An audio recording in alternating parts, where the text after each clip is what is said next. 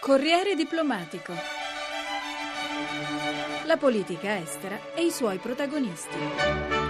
L'Europa sta affrontando una situazione economica e sociale senza precedenti dal dopoguerra. Sono necessari provvedimenti urgenti che facciano ripartire competitività e occupazione. A Bruxelles si sono confrontati sul tema ministri, economisti e imprenditori dei 27 paesi dell'Unione. Obiettivo puntare su una strategia di crescita che faccia leva sull'innovazione industriale ma anche sulla sostenibilità ambientale. A seguire i lavori per noi a Bruxelles c'era Fenesia Calluso.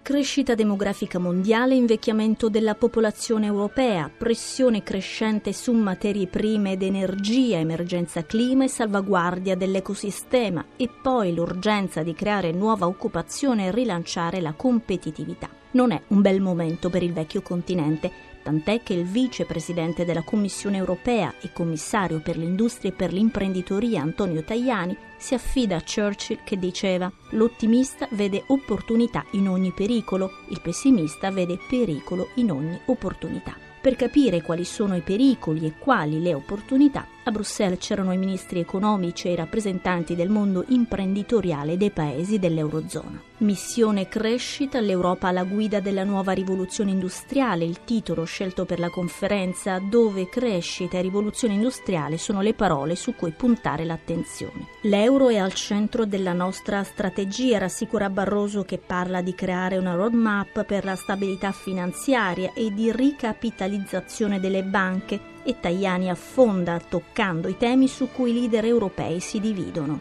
Puntare sulla crescita significa anche difendere la nostra moneta, mettendo sul tavolo senza tabù alcuni punti essenziali. Tra questi gli eurobond, che potrebbero aiutare a contenere i debiti e frenare la speculazione sui tassi. È un tema sul quale discutere, i project bond sono quasi una realtà e anche una garanzia europea sui depositi bancari per dare maggiore stabilità alle banche e favorire il credito alle imprese è importante, come è importante cominciare a guardare al ruolo della Banca Centrale Europea. Personalmente credo che la Banca Centrale Europea debba sempre più assomigliare alla Federal Reserve se vogliamo avere una forte azione per la crescita. I soli vincoli di bilancio non bastano a risanare i conti. Penso a misure di stimolo con alcuni investimenti in ricerca e infrastrutture o la restituzione dei debiti alle imprese non computati nel debito e nel deficit o ancora l'utilizzo dei fondi regionali non spesi per favorire il credito, capitalizzare la BEI o promuovere altri project bond. La gravità della crisi e i rischi reali della perdita di conquiste di 60 anni di integrazione impongono misure eccezionali,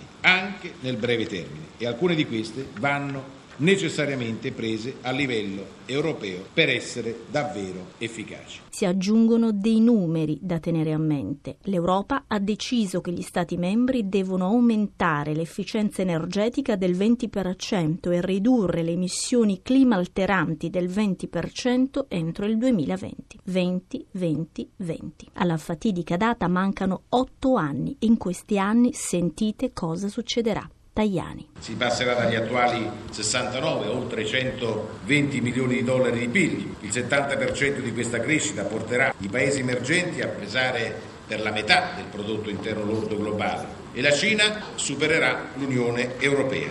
Ogni anno la popolazione mondiale aumenta di 70 milioni e entro il 2020 la nostra dipendenza da gas e petrolio importato supererà rispettivamente l'80 e il 90%. Aumenteranno anche in maniera esponenziale i consumi di beni e risorse. Il parco auto mondiale nel 2030 passerà dagli attuali 800 milioni a 1 miliardo e 6, nel 2050 avremo 2 miliardi e mezzo di veicoli nel mondo. Se dovessimo continuare con le tecnologie di oggi e l'attuale dipendenza da idrocarburi, le emissioni dannose per il cambio climatico aumenterebbero del 50%. La sicurezza energetica e l'accesso alle materie prime insieme alla speculazione metterebbero sempre più a rischio la crescita e la base industriale della nostra Europa. Fin qui i pericoli, ma ecco le opportunità. La politica deve puntare ad una nuova alla terza rivoluzione industriale. La prima è stata quella che ha portato l'economia a cambiare attraverso l'utilizzo del vapore, del carbone per far muovere le macchine. La seconda è stata quella del petrolio. Ora dobbiamo riflettere sulle nuove tecniche di produzione basate su tecnologie digitali, su materiali avanzati, la scienza del genoma, lo spazio, la robotica, le rinnovabili e il riciclo delle materie prime. L'economista Jeremy Rifkin da anni ormai ripete che l'era del carbonio è finita e deve iniziare quella dell'idrogeno e che questa è la via verso un futuro più equo e sostenibile. Abbiamo bisogno di una nuova visione economica del mondo e questa nuova visione muoverà rapidamente lo sviluppo in Europa. Centinaia di milioni di persone produrranno energia verde a casa, negli uffici e nelle fabbriche e la condivideranno con gli altri, proprio come adesso spesso condividono informazioni tramite internet. Questo nuovo regime energetico, non più centralizzato e gerarchico, ma distribuito e collaborativo, segnerà il passaggio dalla globalizzazione alla continentalizzazione, mirando ad energie rinnovabili, all'infrastruttura per l'idrogeno e ad una rete di ampiezza intercontinentale. L'Unione Europea e i suoi Stati membri raggiungeranno uno sviluppo economico impatto zero e faranno avverare il sogno europeo di un mercato unico in integrato entro la prima metà del XXI secolo. Il concetto chiave è la convergenza di nuovi regimi energetici e di comunicazione.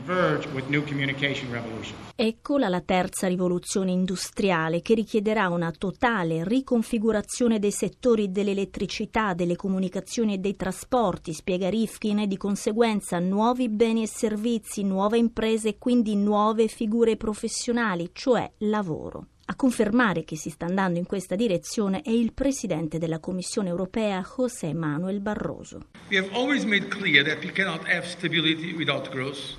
Sappiamo molto chiaramente che non possiamo avere stabilità senza crescita e non si può avere crescita senza stabilità.